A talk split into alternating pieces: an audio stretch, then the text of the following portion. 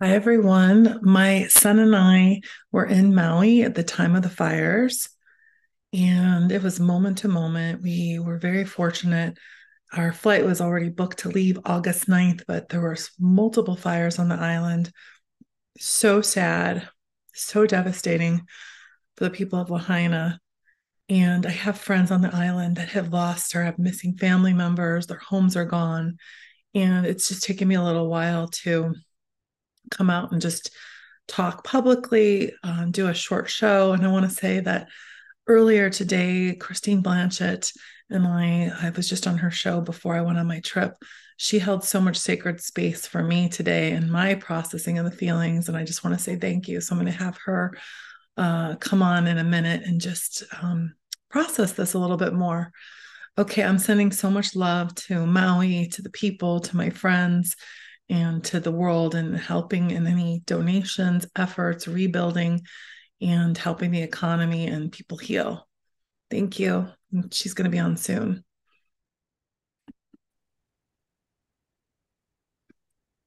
Christine, um, I just mentioned you to everyone. This is Christine Blanchette. Do you want to tell a little bit about, like, well, first of all, I just want to say, before you even say who you are, I just want to say thank you we had a meeting this morning and it was really the timing of our meeting and the way you were listening to me allowed me to have sacred space to just talk about what it was like being on Maui the day that the fires were happening. There was multiple fires. You know, Lahaina, they everyone was saying Lahaina burnt down. We had a fire in Kihei where my son and I were staying, another one in upcountry. And as a mom, being on the island, and just trying to make sure you could evacuate was like a moment to moment. And I just want to say thank you for our time this morning because you just were such an incredible listener. Well, I wanted to say, Dr. Denise, thank you for sharing, you know, because I I I'm so honored that you shared with me, you know, how it was for you and your son in Maui and how how it is. And and then you said that you wish you would still be there. I know. I can't believe it. Like when the fires were happening, I literally didn't want to leave. I feel so close to the energy of Maui, my friends I have on the island, King Kamehameha, and all the Hawaiian people. And it wasn't that I wanted any harm to come to my son and I. I just feel like the magic of the energy is feels like home. And I've been having you know, I have people that are there on the island that are dear friends. One, I know that he and his family are alive and safe and their home still there. They're in the up country. And my other dear friend, who I was with on August 8th when the Lahaina fire started, I want to be respectful of his privacy. You know, if he wants to come on the show, he might. But he and I were together at Iao Valley in the most sacred part of Hawaii at the time we didn't even know. We knew there was fires there was some fire starting but he neither he nor i knew the magnitude of lahaina. And so we were together and he's a multi-generational hawaiian and i feel also very fortunate that i've visited the island quite a few times and i have trust in the people there. And i number one, I'm grateful to be back. Number two, I just have so much love towards the rebuild. I've spoken to my friend multiple times and just the the sadness, like he still has missing relatives. So you today, I hadn't even launched a show. I was supposed to launch a show, but I couldn't. And I'd said to him, I said, I, I can't launch any show or anything until I have some sacred space time to kind of send love to all of it. And you helped me this morning by listening. So I really appreciate your style and you as a friend and just how you do interviews. And we weren't even doing an interview, it was just a friendship time. So I thought, why not bring you on so I can express gratitude? Because I think we're all here to hold sacred space for one another. And we never know how that looks. Yes. And you know, Dr. Denise, you know, tell us how, you know, how how you cope because I know being present helps, but what else? How did you manage not, you know, to stay calm? Well, what happened was I woke up on the last day of the trip on August 9th. And I was getting ready. My son and I were supposed to do a mother and son um, like picture. And the first friend of mine that reached out to me, Jennifer Schaefer, thanks, Jen, um, texted, Are you okay with the Maui fires? And then right after that, I got a text that said, You can all return back to your homes. So I was supposed to evacuate that night. I didn't know I was supposed to. And that's one of the things I've been reading in the articles that there was a lot of warnings. We can talk about that. So in the moment when I first was asked, Are you okay? Then I got the text. Then I kind of I talked to someone that's on the island that I was supposed to meet with my son, and he he and I did end up meeting because he had kind of driven quite a way. So we met, and he was a local. And so how I coped was I got the data, but I was in disbelief. I can't explain how it is because when you're in the middle of a place that has the Hurricane Dora, like five to 600 miles off the coast, and the winds were so intense and this was a reward trip for my son. My son has really mastered um, his own neurostyle with his learning, his fitness, his volunteer work. And he used to have a big fear of natural disasters, tsunamis, even traveling to islands, feeling trapped. So it was our last day. And I, as a mother, you don't know how you're going to be until it happens. So, how I ended up coping was I was just in that moment and I kept getting the data, like looking, because our flight wasn't supposed to leave till late that night, but we didn't know if we were going to get on the flight. You didn't know if the fires were going to spread. Most of the island didn't have electricity, didn't have power, but Kihei did. And so I was like making sure, just kind of survival, that our phones were charged. I had a map to the airport, and I didn't want my energy I had so many people texting me, and now I know why. Because I have to be really honest with you. I could not get myself to watch the videos of Lahaina burning until a few days after. Like, I don't think I even saw the news until I got back home because I knew if I looked at the news too much, I, I already had the data that there was fires on the island and at the time, I knew I had electricity. And at the time, I knew that I could get on a plane, hopefully. And so to manage, I didn't want to increase my own fear because I know how the brain works. I know the minute, and by the way, I know it's good to have healthy fear. You know, if it's a survival, you need to have normal feelings of concern and drive to get away from fear. But I didn't want my energy to spill so much over into my son that would psychologically traumatize him forever because it took a lot. He used to not want to fly on planes. He used to have so many sensory issues. The last big trip he and I took, mother and son, that was um, a big long trip, just he and I, that wasn't to see family, was in 2018, maybe 19. And he said he hated it. He hated the flights. He hated the cruise. He's like, Mom, I'm so sorry. And so this was like a huge, big win for him, not about vacationing, but just his own success. So, moment to moment, I made sure we were safe. I went outside and I have um, what I call moving altars. I had a journal that I have that's only for the Hawaiian Islands. I have a book. Um, I have a book. I have this chakra journal. And then I have my, hold on one second. I want to get these my I have I already I feel very close to the Hawaiian, so I have my King Kamehameha, um, something where I really connect to the way I connect. So I kept sending love and prayers and imagining that the first responders, the firemen, the government officials, the family members, all I could do in that moment was make sure my son and I were safe and I decided to change, like take any of my fear. But I have to be honest with you, I think I was in denial. So it was a combination of denial is this really happening? And then trying not to go to the place of fear. And then I was sending love. I was taking walks on the beach where I could, where there was, where it was safe, right by where my son was. And I was doing prayer. I was sending love. I was imagining like the fires ending as quickly as possible. And then I literally I asked for my um, mom and my son's stepdad to check the flights and just be like moral support from a distance. And I also chose not to call everyone that was calling me. I just thanked them with we're safe. because my son picks up on my energy and I wanted us to be calm. And it's even hard for me to do this. I'm going to launch this on my podcast, but it's almost because I I did make it home safely and I don't live in Maui. I feel I don't want to say guilty, but I feel blessed to be alive. But I feel like I keep sending energy back there and checking in on my friends because I know the economy, the food, shelter, clothing, everything we're reading in the news, I'm not there now and I've heard some things too that there's a lot of people that are angry right now there. There's stuff that's not on the news. And my friend may or may not decide to be on the show. That's, I want to be sacred. He thinks it's going to help him process this. It may or may not.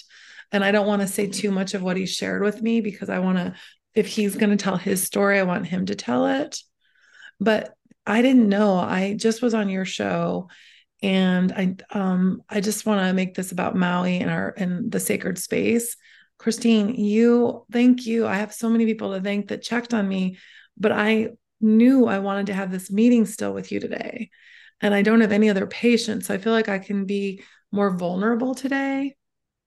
I don't think I told you this, but well, let me let you talk for a minute because I know I just talked a lot. no, I just love, um, you know, doing this so organically. And I'm so, I mean, I sent you an email to check in on you and it's it's um it's difficult to, to share what you've gone through and you're sending prayers out but you were you you took a screenshot of the map of two to be prepared you were so in in that present and doing everything you can you know controlling and and being present as i said but um i do like the part i'd like you to talk is when you were going to the airport and you were taking off I please tell oh my gosh. me again. I can't even make this up. So uh-huh. I I can't even I I it's almost like I do feel a little bit guilty because somehow we were protected. I I feel grateful and like that survivor's guilt because somehow a lot of people that were in Lahaina they all had to evacuate and go to the airport and I saw so many people there and I guess that was on the news and the the local I met on the 9th, he said, You might want to get to the airport sooner. And I, I checked in with my own intuition. I said, I think that will freak my son out. So we were already close to the airport. And I kept making sure there was a clear path. But on our way to the airport, when we left our condo in Kihei, there was smoke. My son's like, Oh my God, I can smell the smoke. I'm like, I know, honey, I know. If we start driving to the airport and there's a fire, we'll just turn around. So mm-hmm. on our way to the airport, we were driving one way and fire trucks were going the other way. Helicopters were in the air. I didn't know. You don't know because you're not knowing how fast the different fires are traveling. I mean, what if they would have gone to the airport? I mean, that's and that's its own miracle that the airport was still working. And then our flight ended up being on time. So it felt like, how is this even happening? And then you don't know because you don't know where all the smoke is and there were still the the winds from hurricane dora. So i told you earlier on the call today i couldn't believe it. Our pilot from delta whatever he did i've never in my life ever taken off so fast where it felt like it was like a spaceship. It didn't even do that normal thing where you hear anything. It was like we took off and just went up. And we couldn't see Maui. When we were um, flying. My friend that does live on Maui said take overhead pictures if you can. My son was in the window seat. There was so much smoke. So we just flew straight into smoke. And I, after that, now I've just, I haven't launched a show yet. And this, I'm going to launch this, but I just felt so reverent and so sacred about the need for people to put love. And it's not just love towards Maui, there's wars going on in the world. There's people that have hunger, poverty every day. So I feel like almost like when you survive anything, whether it's escaping from a natural disaster like we just did, or anything you have in your life, you want to be in that moment and you go into survival mode. And then for me, I took, I keep taking that and I keep doing like a daily check in on my friend, and he's really appreciative. And then I always ask myself the question, and this is in normal life when you're not in crisis too, like, to be in this moment like what can i do right now mm. it's kind of like the basic human needs like food shelter and clothing safety sense of purpose and you have to check your energy. I didn't tell you this on the call earlier, and I should have listened to my intuition. I had Thursday, I got home. I had one hour of sleep. I had an emergency patient. Friday, I had a full day. And one of my dear friends asked me to go out to a birthday party and dancing. And my part of me said, You should go out and live life. You wanted to go dancing for a while. But my inner voice said, Don't go. You're not as sleep rested. You didn't get enough food. I went. And I didn't tell you this, but I was out dancing Friday night and I had my iPhone stolen. Oh. So I had my entire calendar and everything wasn't uploaded to the cloud. And so I came off of this Maui trip and then I had to build my entire calendar with all my practice this weekend. And I, it's not about the iPhone being stolen at all. That's a material possession. That's like minimal. It was coming off of just getting out of Maui, having a patient in emergency, doing a full day of patients. And then I'm a mother and a doctor. And I had patients Saturday morning that I couldn't see. And then luckily, I don't want to go into the details of it, but the way I processed that, I did have insurance. But then I literally thought to myself, Denise, you're blessed. All you have to do, it's just a calendar. All you have to do is go down where all your file cabinets are, pick up each patient patient's chart with reverence, send them love, write their name down, call every call, text, or email everyone in your practice. And it turned out this is going to sound unbelievable, but I feel like the stolen phone was like number one, a reminder to listen to my intuition when I my own inner voice said, Don't go out. I shouldn't have. Don't beat yourself up about it because sometimes we don't listen to ourselves. Uh, number three, one of my patients said, Oh my God, I needed to hear your voice today. Aww. So, my own mental health being a little bit disconnected when you're having a mild PTSD, I felt like the missing phone made me have to reconnect with all the people I love, all my patients. And I literally felt like it helped integrate me as a doctor. And so I spent six hours on Saturday building up my calendar. Sunday, I had patients. And luckily, yesterday, I had time to retreat and pray. I went into Pacific Palisades. I had prayer books. My friend already made me something for Maui. So I had time to kind of almost like take a deep breath before I had patients at night. And then today is an all day day. And you were the first person that got more of a blow by blow and I didn't know I was going to want to do it, but it really helped. Yes. And I and I also didn't even want to do a show. It felt disrespectful. I know I still have to go on. I'm here and I have another show to launch, but I didn't want to launch any other shows or do anything until I really keep sending love to Maui, keep sending love to the frontline people. I have a family in Manhattan Beach where um, the, the he's an ER doctor and he's there in Maui on the front lines.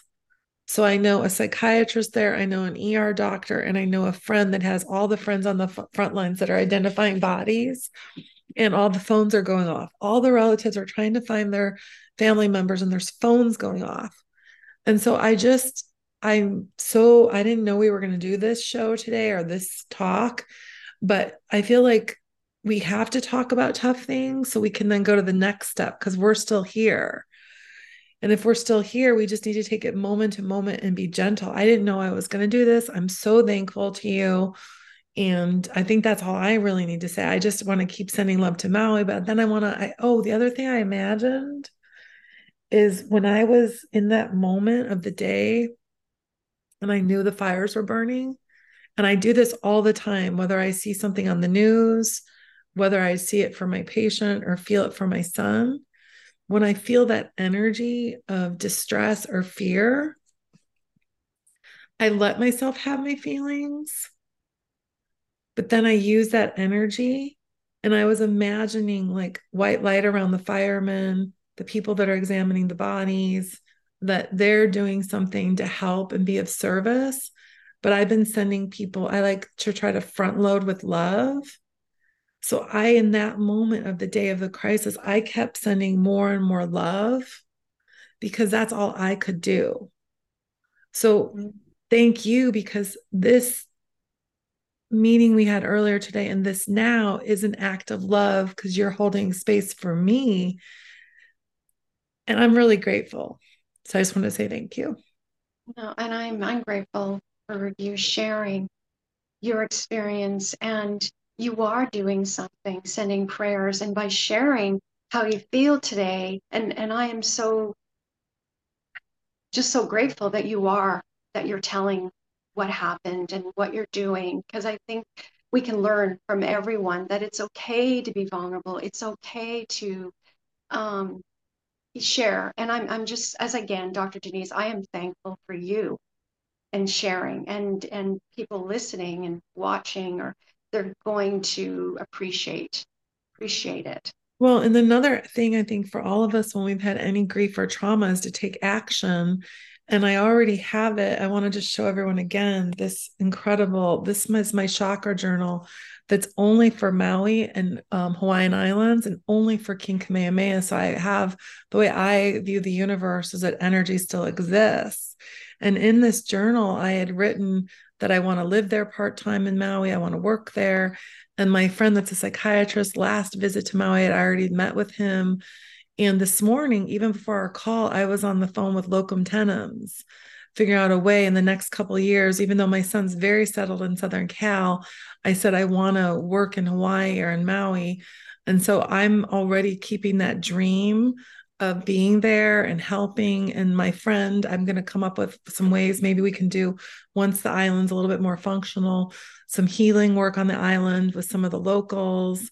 And I can't because I'm a doctor, I can't just be people's doctor without license. But I told my friend that has friends that are identifying bodies that if they want a listening ear, so I think whenever we go through something, like we should have our feelings, do our version of intentions or prayers, and then write down your actions, write down what you can do.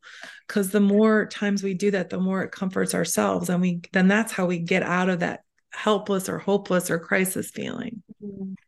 Exactly. Yes. Dr. Denise, thank you for oh, it's and I and I really enjoyed having you on my show. And yeah, know, that's the other thing is like you and I, I want to say thank you before I went to Maui. You interviewed me so eloquently and gave me the space on your Run With It show to talk about embracing your neurostyle and beyond. And I felt like another reason why it feels really special to have you is that we have a show that just launched. And I feel even almost like more sacred about promoting it because I've already then processed these feelings. Like it feels, it doesn't feel right for me to just go on like business is normal, another Dr. Denise show, or promoting something without having this more vulnerability. So I want to thank you um, for being on the your show, but for today. And um, I'm looking forward to any other ways we can work together. But I just want to say thank you. Thank you, Dr. Denise. I always enjoy you know our our talks and and I enjoyed being on your show as well. So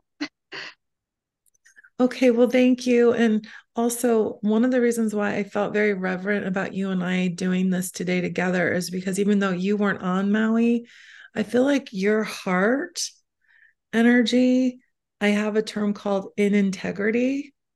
And when we lead within our own in in our own self love, we're able to be of highest service to others and have altruism.